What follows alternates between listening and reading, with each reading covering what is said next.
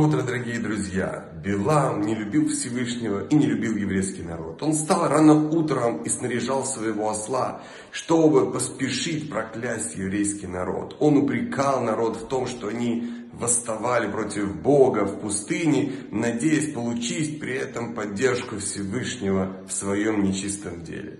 На что Всевышний ответил, что наш праотец Авраам тоже встал рано утром, чтобы снарядить своего осла, чтобы принести в жертву своего единственного сына Ицхака.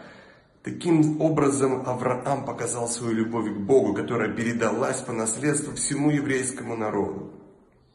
Когда мы совершаем ошибки, то у нас всегда есть возможность вернуться ко Всевышнему, усилив любовь к Нему. И эта любовь позволяет нам приблизиться к Нему еще больше и усилить, и укрепить наши отношения.